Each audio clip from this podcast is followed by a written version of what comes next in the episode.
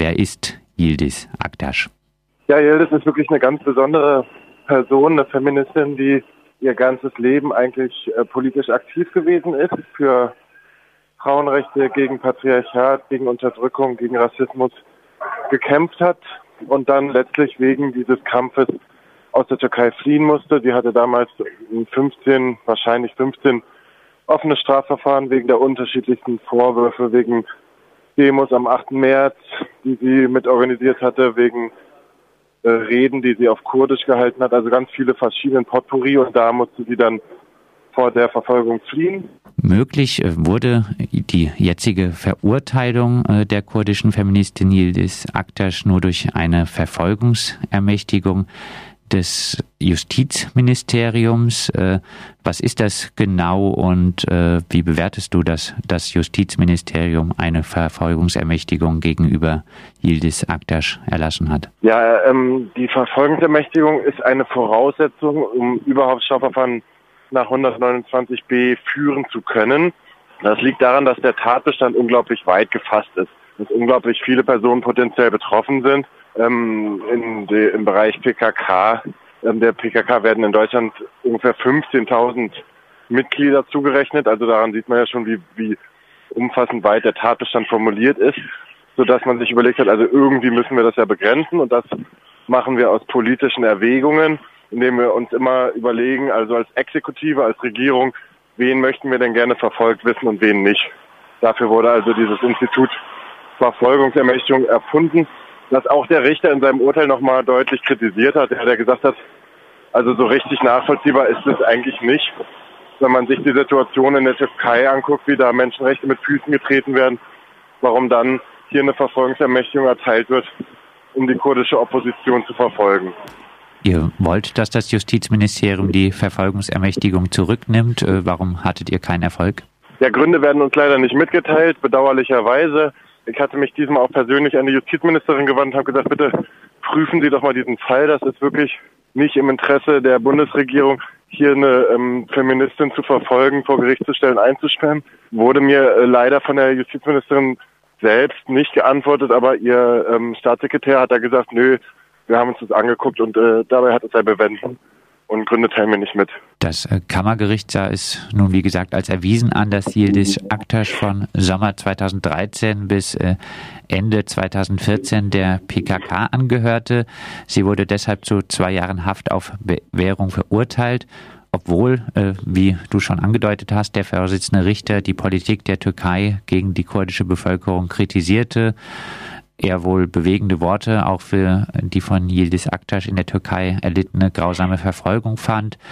Und obwohl er erklärte, er könne die Motivation für ihre politische Tätigkeit in Deutschland nachvollziehen, warum hat er dann äh, Yildiz Aktaş trotzdem verurteilt?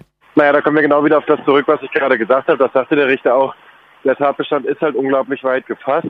Da fallen unglaublich viele Menschen drunter und er oder das Gericht sei halt daran gebunden, an diese gesetzgeberische Entscheidung, so viele Leute unter diesen Terrorparagraphen fallen zu lassen, sodass ihnen letztlich eigentlich keine andere Wahl bliebe und dass das eigentlich auf politischer Ebene entschieden werden müsste und auch anders entschieden werden sollte. Also die ähm, Urteilsbegründung fiel in Teilen fast wie eine Entschuldigung dafür aus, dass man keine andere Wahl habe, aber nun halt zu diesem Ergebnis kommen müsse. Hatte er keine andere Wahl? Ähm, nö, also ich würde ihm das jetzt nicht so leicht machen. Also ich finde auch Gerichte haben andere Möglichkeiten, zu anderen Urteilen äh, zu kommen. Das Oberlandesgericht Frankfurt hat ähm, schon eine Geldstrafe bei dem ähnlichen Vorwurf verhängt. Also diese Möglichkeiten gibt es schon. Aber in der Tat muss man sagen, dass der Kampf, dass die politische Auseinandersetzung eigentlich da nicht im Gericht zu führen ist, sondern dass das PKK-Verbot das große Problem ist und dass das politisch fallen muss, ähm, ist, glaube ich, äh, allen Beteiligten klar. Was äh, bedeutet das Urteil denn nun für Yildiz Aktaş? Naja, zum, äh, zunächst bleibt sie in Freiheit, hat ihren Reisepass gestern wieder erhalten. Das ist sozusagen die erfreuliche Seite. Auf der anderen Seite, Yildiz ähm, kommt ja bei euch aus der Gegend, aus Baden-Württemberg und ähm, wird jetzt ähm, als nächstes schikaniert werden von der Ausländerbehörde. Sie ist ja ähm, anerkannte Geflüchtete und die Ausländerbehörde wird also jetzt wahrscheinlich prüfen, ob sie nicht diesen Status entzieht, ob das widerrufen wird, sodass sie dann auch ihre Arbeitserlaubnis möglicherweise verliert, geduldet wird und ähm, dann daran gehindert wird, sich eigentlich eine Existenz in Deutschland weiter aufzubauen. Würde im Extremfall gar die Abschiebung in die Türkei drohen? Na, das ist nicht so wahnsinnig naheliegend. Also das sieht immerhin auch die deutsche Gerichtsbarkeit, die Verwaltungsgerichtsbarkeit, dass das also der sichere Tod für sie wäre oder zumindest eine ähm, sehr lange, lebenslange Haftstrafe bedeuten würde und dass das ähm, bei den gegenwärtigen Bedingungen in der Türkei immerhin nicht opportun ist. Abschließend äh, gibt es Hoffnung, dass das Urteil zum Beispiel in einer höheren Instanz noch einmal gekippt werden könnte oder auch, dass es zukünftig keine solche Verfolgungsermächtigung des Justizministeriums äh, gegen Erdogan-Gegner in, in Deutschland mehr gibt? Ja, also wir werden ähm, tatsächlich jetzt dieses Urteil nochmal zum Anlass nehmen, äh, auch nochmal das, was der Richter jetzt in seiner Be ähm, Begründung ausführte, dem Justizministerium zur Kenntnis zu geben, damit da hoffentlich mal ein Umdenken stattfindet. Andererseits muss man natürlich auch sagen, dass die außenpolitischen Interessen Deutschlands sozusagen der Türkei zu gefallen, in gutem diplomatischen Beziehungen zu sein, sehr stark sind und dass dafür dann möglicherweise einfach Haftstrafen ähm, in Kauf genommen werden, um halt weiter mit dem NATO-Partner Türkei gemeinsame Sache zu machen. Die kurdische Feministin Yildiz Aktaş wurde vom Berliner Kammergericht als erste Frau nach Paragraph 129b des Strafgesetzbuches, also wegen der Mitgliedschaft in einer ausländischen terroristischen Vereinigung zu zwei Jahren Haft auf Bewährung verurteilt. Das Gericht sah es als erwiesen an, dass äh, sie vom Sommer 2013 bis Ende 2014 der PKK angehört habe. Aus der Türkei war sie geflohen, nachdem sie dort unter anderem als Kind gefoltert wurde.